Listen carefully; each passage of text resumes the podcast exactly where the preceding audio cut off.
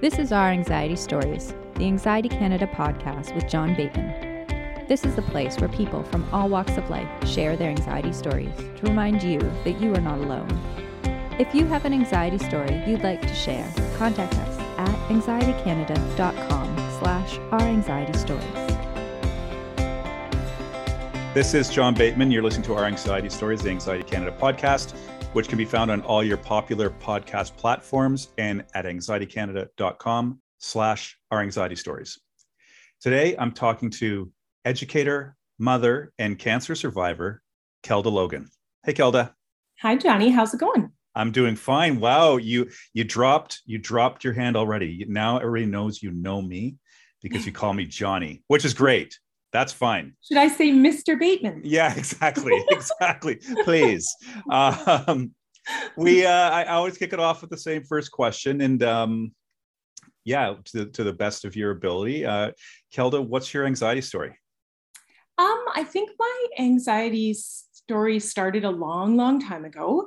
And it started with a complete lack of awareness about anxiety and about the fact that I even had it. Um, I think I had anxiety from the time I was really young.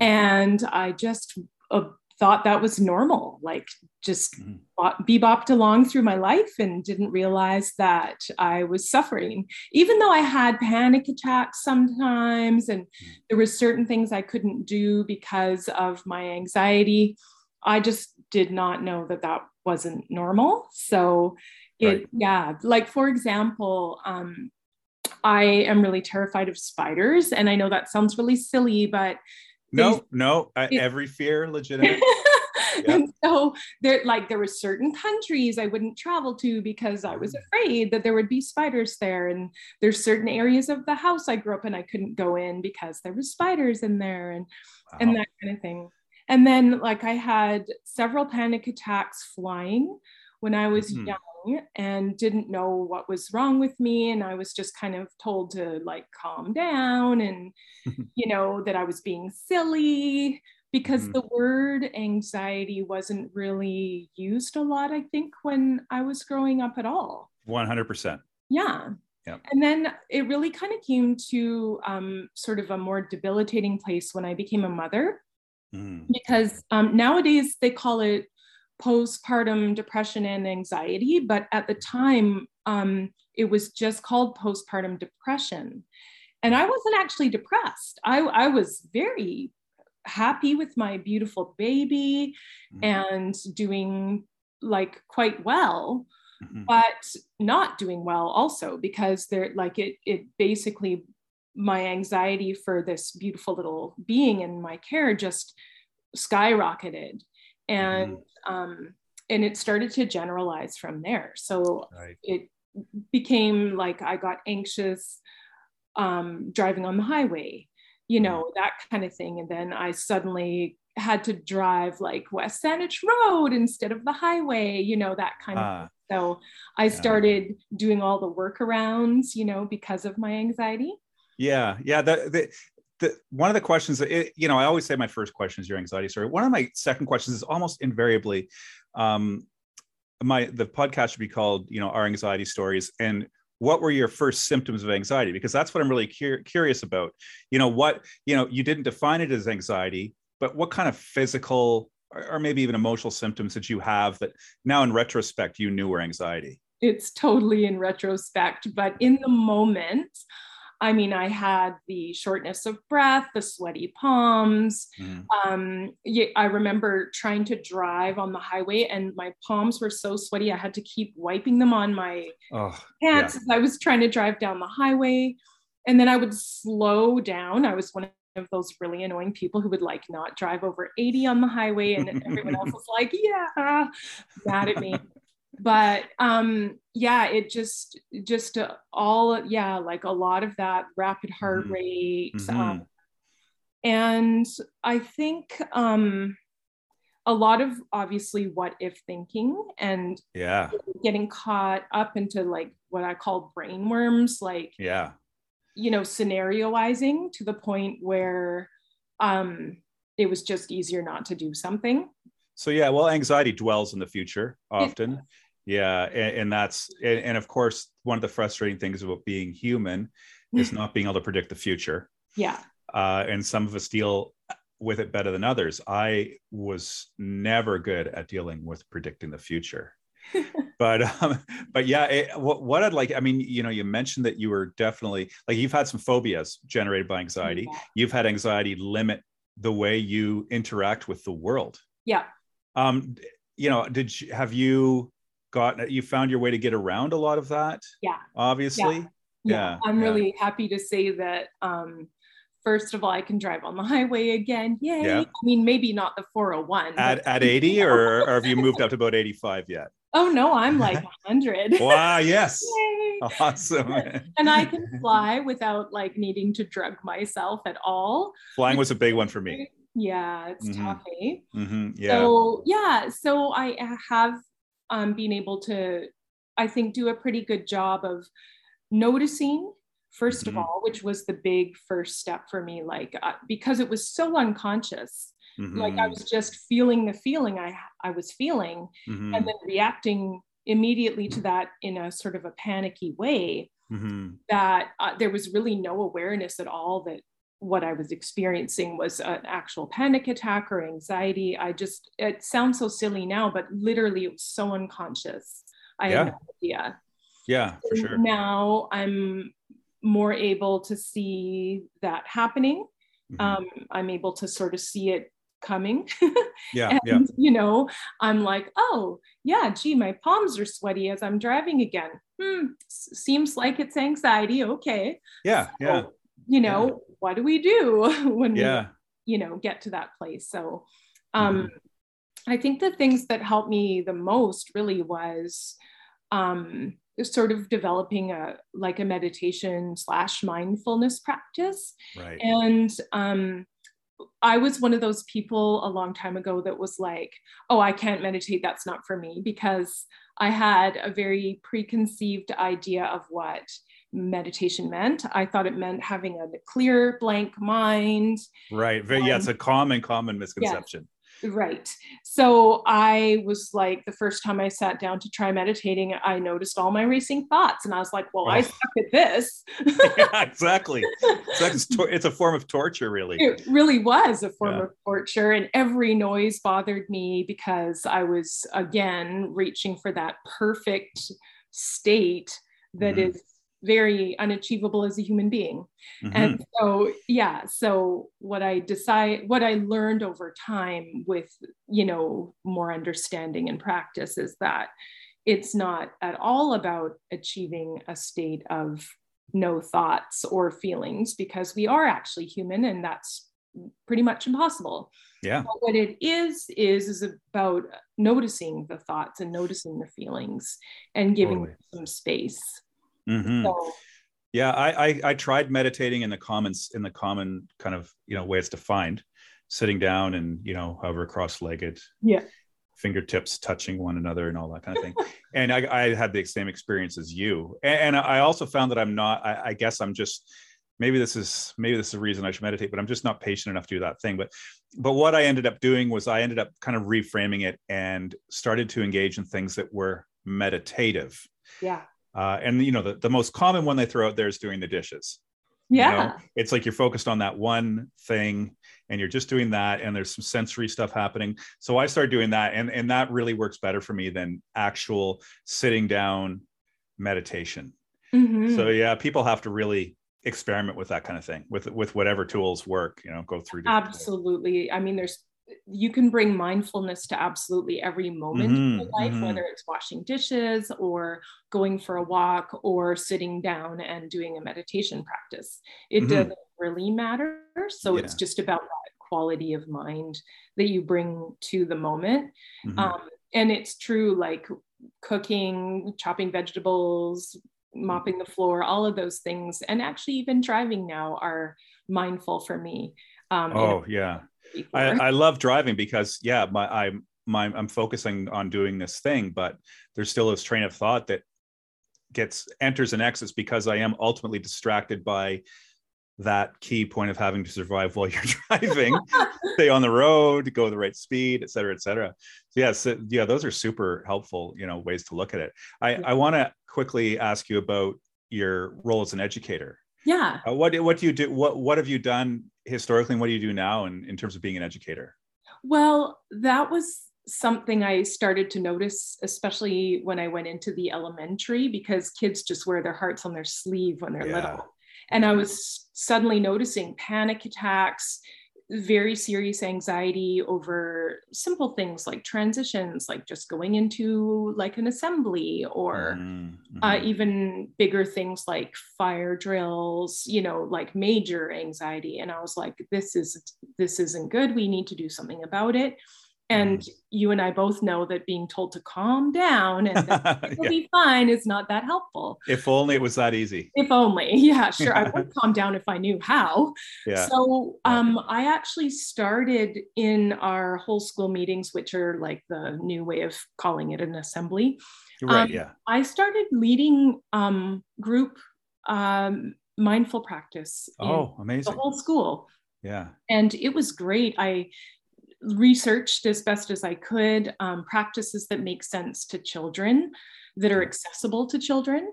Mm-hmm. So, for example, um, there's like the five finger breath where you like breathe in and breathe out, and mm-hmm. breathe in and breathe out, you know, using things that are um, immediately accessible to them and that are easy for them to follow. Right. And I've been told by parents that, you know, their kids have like suddenly in a moment of family stress pulled out their hand and started finger breathing and amazing you know, yeah, yeah yeah so really neat yeah so we did a whole bunch of um, just group practices we mm-hmm. start the week that way mm-hmm. and then um, we would do it also in staff meetings sometimes so that teachers would get a little extra practice and could bring oh my gosh yeah. Teach so this is this is you're saying this was this uh at a elementary level or yeah. middle element, elementary. Yeah teachers would need to practice that as well. It's very stressful job. Yeah, no kidding. Mm-hmm. yeah i mean that's amazing to have people in place like you that are actually because i, I really feel like the earliest years are the most important years to start establishing those habits. With my kids, I, I you know, I st- mental health was just always part of the discussion because I wear mental health on my sleeve. Like you can tell if I'm if I'm depressed or anxious, you can read it my face immediately. So of course the kids would naturally have questions, and I would tell them the absolute truth. Yeah. So they really understand more. It takes the pressure way off me. Yeah. And it gives them an idea of this. This is what can happen to people yeah. too. So that, that's really you know amazing. I, one of the things that one of the things that that you talked about earlier that i found kind of curious and, and happens a lot was this idea of well first of all i've only heard it called postpartum depression. I've never heard and, and i've and i never thought anxiety counted. Yeah. but it's got to count like because those those two anxiety and depression are constantly arm in arm they are they're friends. Skipping down the garden yeah they are. right. Um so what when you experienced that, what kind of like was this anxiety generated by, you know, oh no, I have this pressure that I have to raise this little child, or oh no, I have to protect this child from everything that's dangerous? I'm curious to know, like, you know, what what how you're being affected by that new all of a sudden that new responsibility and that new real human presence in your in your house I mean, I thought I loved my dog, and then your baby's born, and it's like being hit by a 10 ton truck. Yeah. Uh, the love that you feel is so, at least for me, was so immediate and so intense. And with it came this huge thing like responsibility, the, um, the sense that nobody on this planet loves this baby as much as me and that's big it was like a very and, that's absolutely true yeah you know that's true. true. yeah but it felt like uh like as much as it was really wonderful it felt it did feel to me like a big um source of anxiety a big oh weight. definitely definitely yeah. yeah, I, I talked to my midwife really briefly about it, and she said that it was normal because basically we're the successful result of 10,000 generations of women who've birthed their babies. Mm-hmm. And the not anxious ones got eaten by hyenas on the Serengeti because they're yeah. just left out there. And the more anxious ones um, you know, passed on their genes. Mm-hmm. So that I did understand, but it seemed like other moms out there were able to like drive on the highway and hmm. like function in a way that I really wasn't able to. Mm-hmm. Um, and I did fail my screen, even though it's like they because they do the postpartum screening and right. I failed yeah. it. I think I got like three out of 10. And I was like, but I'm not sad. right. Yeah. Yeah. Yeah. So I was confused at the time. Mm-hmm. But I think, yeah, I think it was a lot of things. I think I was overwhelmed. I think I had the usual, like, I don't know about you, but for me, perfectionism is definitely like yep. modus operandi. So yep. everything has to be perfect. And as you and I both know now that we're a little bit older, there's no such thing as being a perfect parent. It's really hard and you fail over and over again. yeah. Well, we're not presented with we're not presented with what we expect to be presented with. No. Like, you know, when both my kids were, when my first, when my first, my daughter was born, the very first moment I looked at her, I was like, I'm in big trouble because yeah. this is not part me and part my wife. This is like 100% her. And what am I dealing with? Yeah. And then it's, she's 20 now and it's still unfolding. Yeah. I still don't know exactly what I'm dealing with um, because they are fluid as well, you know?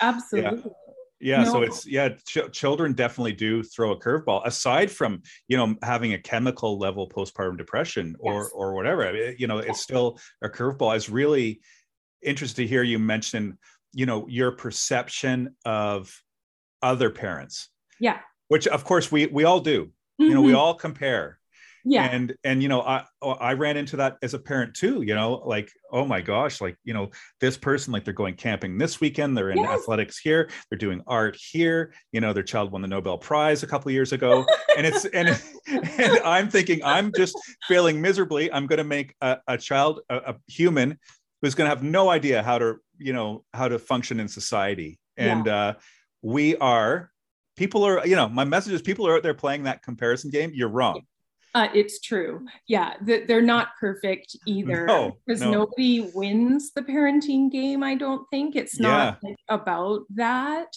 I think for me, it, there was the chemical part as mm-hmm. well, but there was also, I think, I did not know how to identify what was going on with me and then also ask for help. So yeah. I had no idea mm-hmm. that, mm. you know, um, I was struggling. And mm-hmm. that if I just said to somebody, could you come and hold the baby so I could have a shower? You know, mm-hmm. like mm-hmm. that would have been great. And, and, did you get to that point? Like, did you get to a point where you're like, I'm going to find help? Or did you kind of, you know, muscle your way through, through it? Man. Wow. yeah, no, I, That's no. incredible. I look mm-hmm. back now and wish that I'd been a bit more, you know, gentle with myself and, and more just more aware so that I yeah. could have asked for help because I know people would have helped me. Yeah. I just, you know, no, I was just muscling through. So do you think there was a sense of a sense of pride about that? Like a sense of I feel, you know, and, and I I want to say, and I don't want to be, I don't want this to be too much of gen- generalization, but I feel like moms definitely have a different amount of pressure that they put on themselves and that's expected of them than totally. dads do. Totally. You know, there's some I, I reality to the perception that you know dads come in and have fun and and you know yeah. I, and I tackled hard stuff with my kids too, but yeah. I didn't have a child hanging off you know my breast for one to two years yeah um, i had um, two years of that times too because i had two kids yeah and also like i think i don't know if this is just being a product of a child in the 80s but mm-hmm. i i had this super mom thing that i thought i had to be mm-hmm. that is not helpful. Like my mom entered, she she did a, a degree and work, but then she took like 15 years off to raise the family and then yeah. went back to her career. Mm. Whereas that wasn't even remotely an option for me. Yeah. So it was like, oh, I can do it all. I can run the house, look after the babies, breastfeed them for two years, run a school, like you yeah. name it. I got this, but I didn't have it. And yeah. so that's where things started to to get really tough for me. What a tremendous amount of pressure that people put yeah. on themselves. Yeah. Yeah. You know, and and, and I, I really feel like those those moms and those parents that you say out there that are you know that look like they're perfect or look like they're there's perfection the chances are they're suffering um, chances are they're feeling a lot of pressure and somehow yeah. getting through it. Yeah. Um, I think, you know, I think unfortunately it, it, all comes back to bite us in one form or the other. Yeah. And, you know, like you talked about asking for help or talking to somebody, I think that's like, that's a huge thing to, to be able to do. And it, and it shouldn't be seen as a sign of weakness. No. Um, or a sign that you're not right. a, yeah, that you're not a good mom, you know, mm-hmm. that, this whole mm-hmm. pressure of parenting is just astronomical. And, and now yeah. it's such a different game, you know, you know yeah. you, you and i both grew up in the 80s and it's mm. I, I, can't i have a hard time coaching my kids about what to do with screens i yeah all they've known and i you know i i think there's we just struggle with that yeah and i think this is part of the evolution mm-hmm. for good or for mm-hmm. bad it's part mm-hmm. of the mm-hmm. evolution but yep yeah but I, I, you're right. The expectations for parenting are different. My parents' way, which was totally normal at the time, was to kick us out the door, and mm-hmm. we would come back at dinner. And if yep. we didn't if we came back before dinner, they'd kind of ask us why we were there. Like yeah, just go yeah. and play in the neighborhood and yeah. go away. Like mm-hmm. it, it, you know, so there was we figured it out for good or bad out there. Um, yeah, oh, totally. same with us, and I and I wonder where that changed. You know, if that's a cultural thing where all of a sudden it's not safe. Yeah, I think um, that's totally it. And and I don't know if it's not safe. Agreed. I don't I, know either. Yeah. I I uh, because when I was out there, uh, I grew up in kind of you know in a in a town that was transitioning from industrial to more uh, gentrified and it was run and gun it was insanity out there and and and i, I somehow sur- yeah i somehow survived and and but one thing we were as kids is we were really savvy and we were really we knew how to we knew who to tr- you know who we learned who to trust who to not trust and all those things just on our own. And totally. and you know i i don't know. I don't know if that's it's hard for me to say because i'm not a kid growing up in this era. Yeah. But i don't i i never wanted to raise my kids uh being afraid of the world. Let's just put it that way me neither yeah, yeah. Totally. and, and i'm not saying that's easy it's not an easy thing to do you know where I live and where you live also, we, you know, we're in what I would say slightly more safe environment. Yeah. Um, my kids were out in the woods all day. Yeah. Um, basically naked. I, I don't even, yeah, I don't remember them really wearing clothes. no, my boys finally put clothes on. I think at six years old. Yeah. Yeah. And, and, and in the, you know, in the woods, bare feet, yep. streams and cliffs, and they, they're, thriving and wonderful now. Yeah. I um I'd like to switch to your cancer diagnosis. Absolutely. Yeah. yeah. Mm-hmm. Um because I have historically and for a long time struggled with health anxiety. Mm. So, you know, to the point where it's like I, I I had it to the point where it was like any little twinge, any little thing. Um so so health anxiety is a big thing. You you're kind of on the other side of that. I mean you not yeah. on the other side but you you know you you have obviously re- received a diagnosis. Yeah um if if you don't mind maybe tell us a little bit about that and and what yeah. that experience has been like for you. For sure. That actually came out of the blue for me. I was not expect i thought i never questioned whether i was healthy because i was one of those people who you know jogged frequently, went to the mm-hmm. gym, tried to eat, you know, the way that they said to eat as much as possible. I didn't smoke or drink, you know, just all of those things. So yeah. it never occurred to me that I, and we, and there's no family history for breast cancer in my family either. So yeah. I wasn't expecting that. Mm-hmm. Um, so what happened was I found a lump, went and got it assessed, and they told me that it was fine. So two years went by without me knowing. Wow. it was okay. actually breast cancer.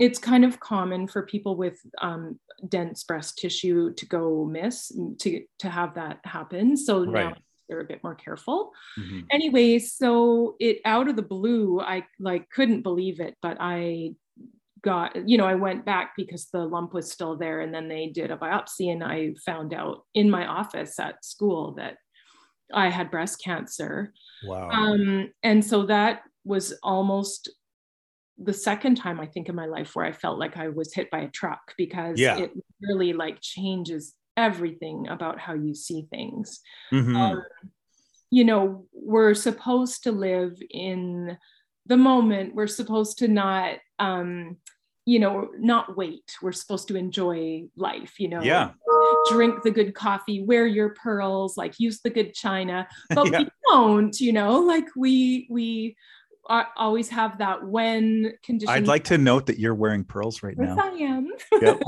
Yep. okay, sorry. no, on purpose. Yeah, yeah. Um, yeah. So anyway, um, yeah, so it was very shocking. And yeah. of course you are it's that future thinking that yeah. starts to kick in about what does this mean mm-hmm. for my future? What am I gonna do? Um, and you know i thought at the time I, my original diagnosis was for a certain type of breast cancer and it was staged at like stage 2 mm-hmm. which generally has pretty good outcomes with it however unbeknownst to me um, i think i had two breast cancers and only one was detected wow yeah. which isn't very common. Um, so uh, the first one was treated and then the second one wasn't treated and so it just grew and grew. And so then two years later i got re-diagnosed with breast cancer with a different type and a whole new set of treatments and, and whatnot. Right yeah and i do have that health anxiety so my you know my partner's sick of me going okay do you feel a lump there what does that because it hurts you know yeah. obviously when you've had i've had three surgeries i've had chemo and radiation yeah. so my whole shoulder area is just like toast yeah and so it constantly hurts mm. and i also live with the anxiety that the cancer will recur because mm-hmm. that's you know a possibility of course mm-hmm. and so really it's just about you know using those tools that i i got from learning how to drive on the highway again mm-hmm. and flying again and all that mm-hmm. stuff so it's like oh there's that brainworm thought that i have where I'm thinking that this pain equals cancer.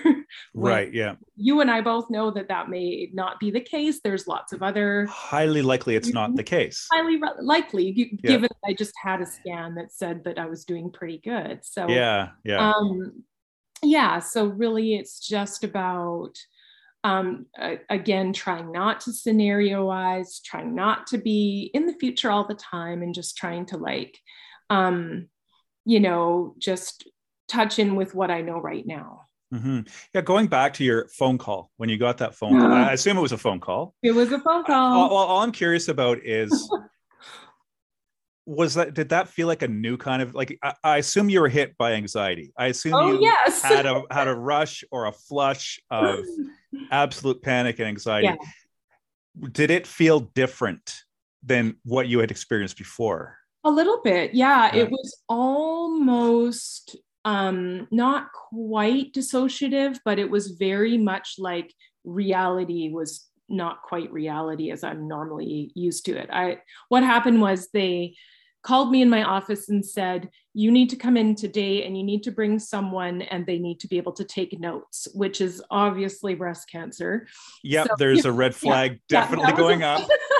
so I actually couldn't handle being at work and I didn't think it was fair to people at work for me to stay. So I left. Right, of course not. Yeah, yeah of course not. And but I had like three hours no. appointment. So I walked around, um, you know, with my partner, and we just kind of were sad, and we walked around, and we were just kind of like my breath was really, really tight, mm-hmm. and thing I sort of felt floaty, if mm-hmm. you know what I mm-hmm. mean.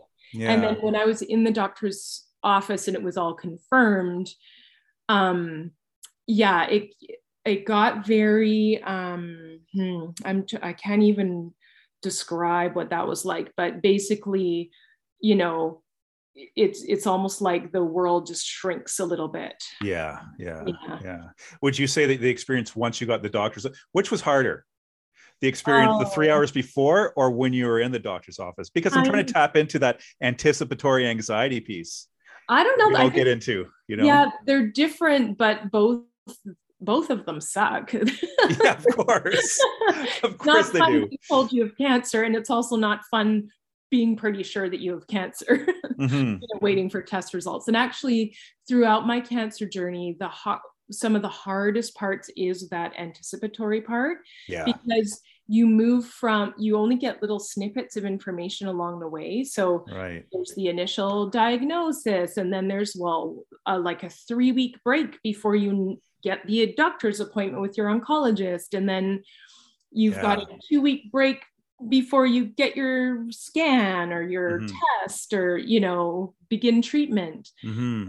that whole time your brain is like you know going into that future dark place that it goes to sometimes. So mm-hmm. when you were okay, you mentioned that you did have health anxiety. Yeah. Uh, when you when you had health anxiety, did you ever go to the point of anticipating what that scenario would be like? Like when you went to that point of fear, hypothetically, before you found out you had breast cancer. Do you remember go? Do you remember doing that? Because I'm curious what you know. Because there's this difference. To me, there's a difference between what people anticipate, how people anticipate they're going to react, and how people actually react. Right. So, you know, I'm, I'm curious if you have any gauge of that or if you didn't really go that far, you know. No, I didn't go that far. I, right, right. But I, you know, I, I, I know the, the things that I do, like one of my coping mechanisms is I click into overdrive, like super mm-hmm.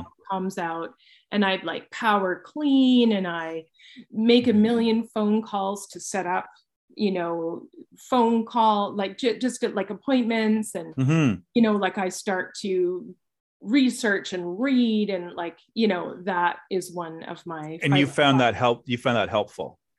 Yeah it's it's really like a fight or flight response. For me i think it's even though it seems very proactive it's not you know um it, it can be intense sometimes but um like I guess there's a proactiveness to it. It's yeah, totally. It seems to me that that is a coping mechanism that would be good for a lot of anxiety inducing scenarios. Mm-hmm. Um, and I certainly do that. Mm-hmm. And I, I, take it as gaining some control in a situation I don't have control totally. in. Totally.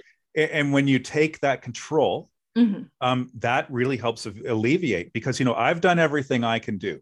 Yes, totally. You know, setting up appointments, talking to friends, researching yeah getting good sleep whatever it is like i, I feel like that's that's it, it, it doesn't sound like it's it it sounds like a completely rational and very helpful way to do things because i know you know with with me historically with anxiety or depression sometimes i just completely turn inward and i do nothing um, yeah. and that just feeds into you know into not being able to you know cope with the future but you yeah. know the, what you're talking about like preparing um, i think is an excellent way to deal with you know not just what you're going through but maybe going uh, like with me I, I, had a I, I i still do. I, I don't like traveling. I have anxiety about traveling. Me and too. so I, I pack like a week in advance. Yeah me too. You know i i said i get everything set up so i don't have to think about it the day of or the night before. Those are the two worst times. Yeah. And that kind of prep and that kind of taking control yeah. i think really helps. And you do you do it or you did it instinctively.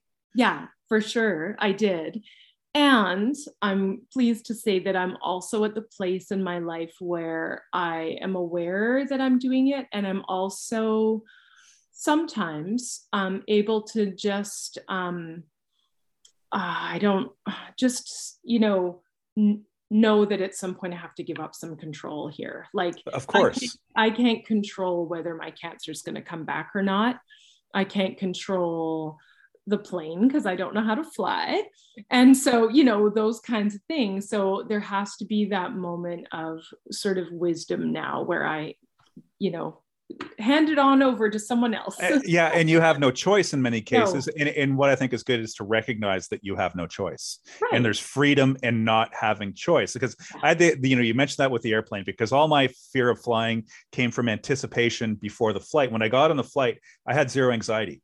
Right. Because I had relinquished control. Right. So then I just made that leap. I'm like, well, if I'm not anxious on the flight, then I'm not going to bother being anxious before the flight. I've right. committed to going. I'm going to go. That's the end of it. Yeah. Um, so yeah, I, I, yeah, there's a lot. I, you, you're the the, you know, the techniques that you've developed instinctively are, are astonishing you know it's really incredible because well no I, I am serious because a lot of mm-hmm. people they don't you've you know I've taught I've done interviews with people specifically who don't have anxiety and, and the reason is because I want to know why you know they have yeah, how can you be they, that way they have all the same stimulus that we get yeah but they have like you say the way of discounting negative thoughts mm-hmm. the ways of planning the mm-hmm. ways of you know taking care of themselves sleeping or mm-hmm. diet or whatever and they mm-hmm. instinctively have it i mm-hmm. i i really am angry at them for instinctively having it so unfair i wanted that i wanted to instinctively have that but you know i feel like and maybe you've experienced this too but with my mental health journey it's definitely it's made me a stronger more resilient yeah. person than i than than I ever would have been and yeah. so that's like trying to pull you know that's the classic trying to find a silver lining. Totally. I know yeah. i know. There's so many times i would love to go back with the knowledge that i have now and and do a whole bunch of redos in my life. That would sure mm-hmm. be great. But um really you're right. There you if you're looking for a silver lining the, the main one is that yeah i'm more aware and more resilient now. So that's what i've got well the beauty of being a parent is we gather all this wisdom and all this knowledge and we pass it on to our teenagers and they don't listen and they have to make the mistake anyway 100% yes i know i try yeah yep it's true it's but just... i mean I recall also not listening to my parents and oh yeah, what do they know? What they were talking about as well. Know? So yeah, so fair enough. It's karma. yeah, yeah, I think you have to make your own mistakes uh, yeah. in many cases, unfortunately. Um, yeah. But honestly, it sounds like you really haven't made many mistakes, Kelda. I I can't express how wonderful it's been talking to you. Um, this has just been a great a great story. It's been so fun to hear and so fun to talk to you. I obviously know you yes from around and to know this extra level with you is fabulous for me so thanks so much for taking the time today to talk to us about your anxiety story well thanks for inviting me and letting me share and for being such a fantastic host. Oh well thank you. We'll see you at the coffee shop. Yep we'll be i'll be there. You know that. Okay take care kelda. Okay see ya. Okay. Thank you for listening to our anxiety stories. If you'd like to support this podcast or Anxiety Canada, go to anxietycanada.com.